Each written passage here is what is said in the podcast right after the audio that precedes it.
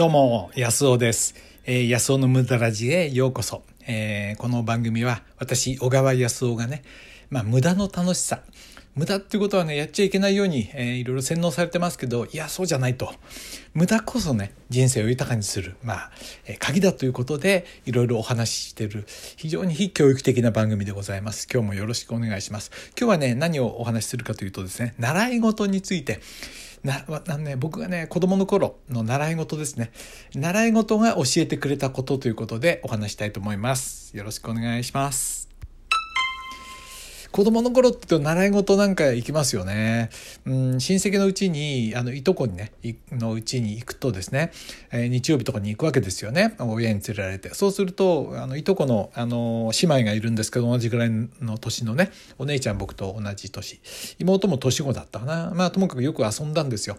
でも、あの、ピアノに習い事行っちゃうんですよ。カバン持ってなんか行くんですよね。で、その、なんかね、カバンが眩しくて、カバン姿がこの音楽カバン。黄色いようななんかビニールの袋みたいななんかねあのあれですねトートバッグみたいなの持ってるわけですよ。で行くとねなんか自分がそういうことやってない自分がなんかねなんかすごく置いてこぼりを食らったような気がするわけですよね。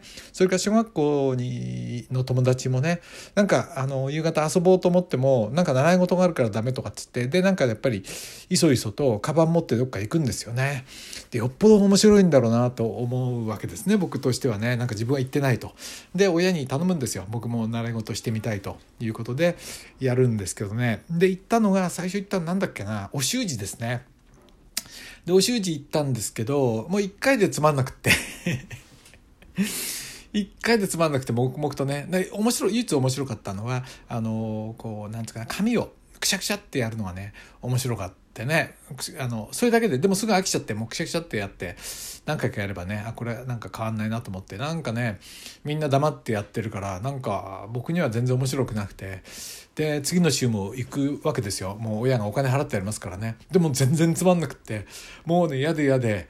でも3回目なんつったらもう嫌で嫌でしょうがなくってで気が付いたらやめてましたね。やめた時はほっとしましたよ。なあよかった。もうあれ行かないでいいんだと思ってほっとしました。でねまあそれの習字習字が悪いって言ってんじゃないんですよ。そのね無駄が良かったって話をしたいと思うんですけどね。それからねその後習い事行ったのは今度はね剣道になんかねあの剣道っていうのを習ってみたいと思ったんですよね。で剣道っていうなんかやってるとこなくて警察署があってね。あの警察の裏にあの道場があって。警察官がやってるんですね。でそれを見に親に連れてってもらったんですね。そしたらそのね何て言うかな勢いに圧倒されてっていうのは大人が思いっきりその市内でねもう打ち合ってるわけですよ「えー!」とかって言ってやってんのを見てビビってお腹が痛くなっちゃって。でねもう帰りも帰るあ顔が青くなってであのね親にあの医者に連れてってもらってお腹見てもらったけど何でもないとでも僕はお腹痛くてしょうがなくてねまあそれであの僕の剣道っていう習い事もそれで終わったんですよ。それからあとねお姉ちゃんがあのピアノ習いに行ってるんでこれピアノなら面白いのかなと思って行ったんですけどそのピアノの先生のうちが汚くってねそれでもうね一回行っても嫌になっちゃってついていっただけでまあ習ってはないんですけどこれもダメで。それから行ったのがですねそろばんですね。今度こそと思ってそろばん面白そう。なんかね見に行ったらカチャカチャカチャカチャみんなやっててね。面白そうだなと思うんですよ。で近所のね仲良しも行ってたんで。いやそろばんとかねきっとこれ今度こそ面白いんじゃないかと思ったんですよね。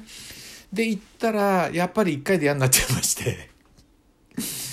嫌になっちゃったんですよ。このねいやいやそろばん素晴らしいんですよ。でも僕にはダメだったんですよ。この計算があっても何になるんだろうと思ってみんなが黙々とやってなんとかなりなんとか何円なりなんとか何円なりってやってるでしょ。もうねあの5分でつまらなくなっちゃってもう全然ダメでね。でしびれが切らして。でもねまた何回かこれ行ったんですよ。だって月謝払っちゃってますからね。でね23ヶ月行ったけどもこれ僕にとっては地獄のように辛い日々でそんなことするんだったら他の遊びしたいなと思うんでこれもダメでね、まあ、これで一通り4年生ぐらいまでに一通りこれらは僕にとってはダメなんだってことが分かったんですね。でその時は僕はね自己嫌悪に陥りましたよ。みんなが習えることが僕には無理だっていうね。いやダメだ。僕はダメ人間だっていうのは徹底的に思いましたね。学校の成績もはっきりしないわけでね。で習い事をしてもダメ。それからまああのね小3年4年生の時にねある事件を僕起こしちゃったんですよねとんでもない事件を起こしてそのことで学校でもその4年生の時にねみんなから何て言うかな白い目で見られるような感じになって、ね、まあこれはいずれお話ししますけどもでねともかく自分自己嫌悪に陥ってましたね自分はダメ人間っていうふうに思ってましたよね。でも今帰ってみ振り返ってみるとこれが無駄じゃなかったんですね。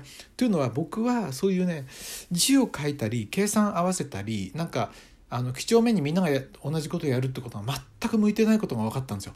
みんなと一緒にやるって同じことをやるってことは全く向いてないことが分かったのがいやこれは今考えれば大発見だと思いますね。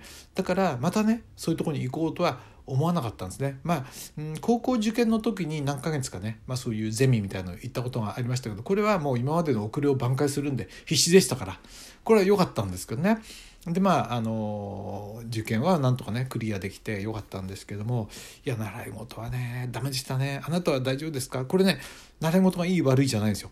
いややっぱりね無駄ってないな。やってみてやってみてダメってことが分かるってことはすごいことだなと思いますよね。そうしないとやってみない限りね。でも親がありがたいのはやったことが向いてそうもないって言った時にすぐやめさせてくれたことですね。